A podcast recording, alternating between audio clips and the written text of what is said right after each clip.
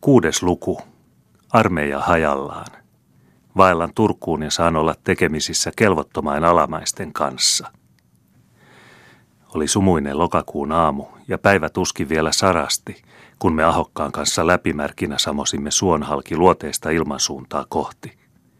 Edellisestä oli kulunut jo kappaleen kolmatta viikkoa – Olimme silloin heti päivän sarastaessa lähettäneet yhden sotilaista pitkin metsäteitä viemään päämajaan kirjettä, missä Vänrikki Salmanin kanssa annoimme tarkat tiedot vihollisten lukumäärästä ja eri aselajeista. Itse lähdimme toisten miesten ja ahokkaan kanssa retkeilemään Kärkölän, Lammin ja Tuuloksen puolelle, jossa emme kuitenkaan vihollisen kanssa joutuneet sanottavampiin tekemisiin. Eilen illalla olimme saapuneet Hauhon kirkolle ja päättäneet siinä jakaantua kahteen joukkoon. Olimme muutamilta paikkakuntalaisilta kuulleet Arnfeltin jättäneen Mierolan sillan ja vetäytyneen Pälkäneelle, missä hän oli rakentanut varustuksia Kostiavirran pohjoisille äyräille. Vihollinen oli myöskin näinä päivinä lähtenyt Hämeenlinnasta liikkeelle ja leiriytynyt Ilmoilan seutuville, noin parin penin kulman päähän meikäläisten päämajasta. Ratkaiseva taistelu oli siis ihan ovella – Armeijaan kiiruhtaessamme päätimme me vielä hankkia mahdollisimman monipuoliset tiedot vihollisen asemasta ja hankkeista. Sitä varten tuli Salmanin sotamiesten kanssa kulkea venäläisten päämajan itäpuolitse, samalla kuin minä kiertäisin Ahokkaan kanssa länsipuolelta. Illalla olimme siis eronneet, ja yöllä olin Ahokkaan kanssa soutanut Hauhonselän yli, ja sitten yhtä mittaa taivaltanut tiettömiä metsiä matkalla Hämeenlinnasta Pälkäneelle johtavalle maantielle.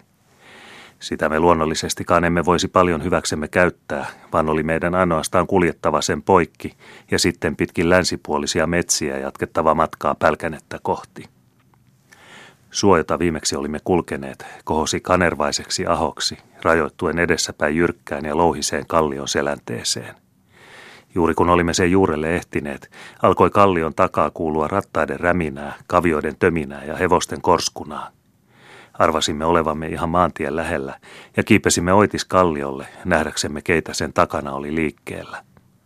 Tultuamme kalliolaille, jossa siellä ja täällä oli mataloita, mutta tiheitä kuusinäreikköjä, huomasimme kallion muodostavan toiselle puolelle pystysuoran seinän, jonka vieritse kulki maantie, noin kolme tai neljä syltä suoraan alapuolellamme. Maaten pitkänämme näreikössä tähystimme alas tielle.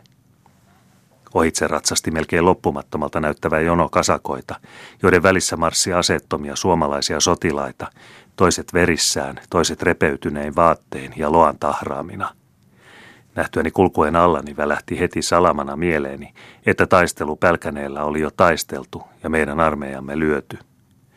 Jouduin tästä siinä määrin mielenliikutuksen valtaan, että hetkeksi unhotin vaarallisen asemamme ja nähdessäni vankien joukossa kersantti Kuulan omasta komppaniastani, huusin hänelle.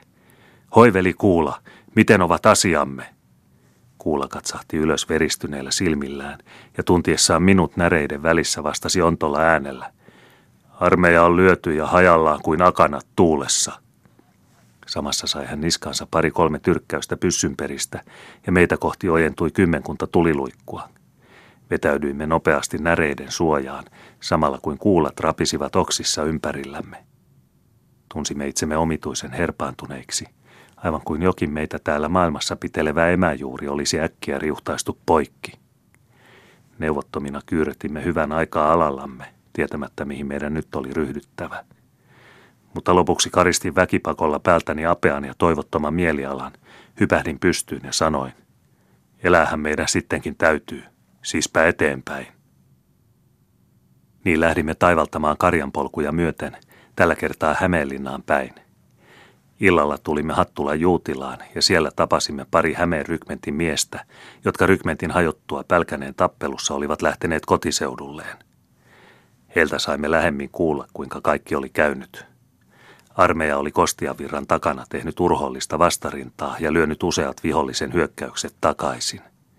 Mutta sitten olivat venäläiset kulkien lautoilla Mallasveden yli kiertäneet suomalaisten aseman, jolloin meikäläisten oli täytynyt kahdelta suunnalta tunkevan ylivoiman alta vetäytyä pois, kunnes koko armeija oli ankarasti taisteltua joutunut melkein täydelliseen hajannustilaan. Mihinkä eri joukkokunnat olivat joutuneet, siitä ei sotamiehillä ollut tietoa. He sanoivat, etteivät itse muuta enää ymmärtäneet kuin lähteä omia kotinurkkiaan puolustamaan ja pelastamaan edes lähimpiä omaisiaan yleisestä tuhosta. Vietettyämme yön Juutilassa lähdimme Ahokkaan kanssa taivaltamaan Turkua kohti. Siellä päin toivoin itselleni tarjoutuvan joitakin toiminnan mahdollisuuksia, ja toverini toivoi niillä seuduin tapaavansa entisen isäntänsä, joka luultavastikaan ei ollut mukana Kostian virralla. Venäläiset olivat jo elokuun lopulla marssineet Turkuun, mutta jättäneet sen jälleen ja palanneet Uudellemaalle ja Hämeeseen. Abraxin oli levityttänyt ympäri Turun lääniä julistusta, jossa luvattiin kansalle täysi turvallisuus. Senpä vuoksi eivät kylät täällä päin olleetkaan niin autiona kuin Uudellamaalla ja Hämeenlinnan ympäristöillä, vaan siellä ja täällä näki talojen piipuista savuja nousevan sekä ihmisiä tavallisissa askareissaan.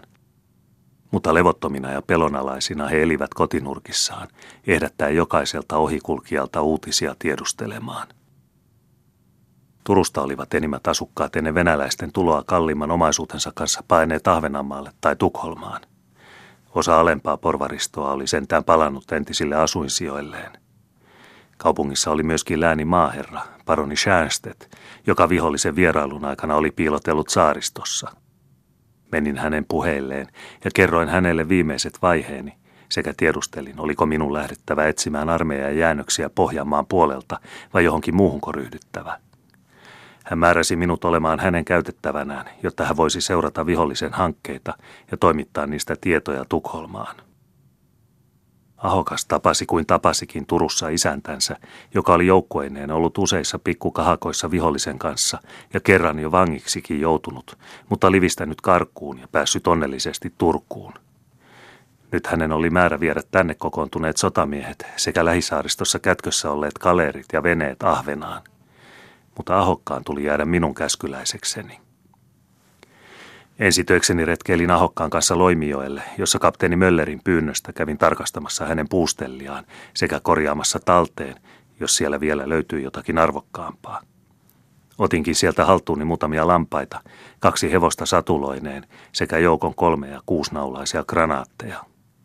Nämä kaikki kuljetin sauvossa olevaan omaan Hallela nimiseen virkatalooni, tai paremmin sanoen torppaan, jota en vielä ollut nähnytkään.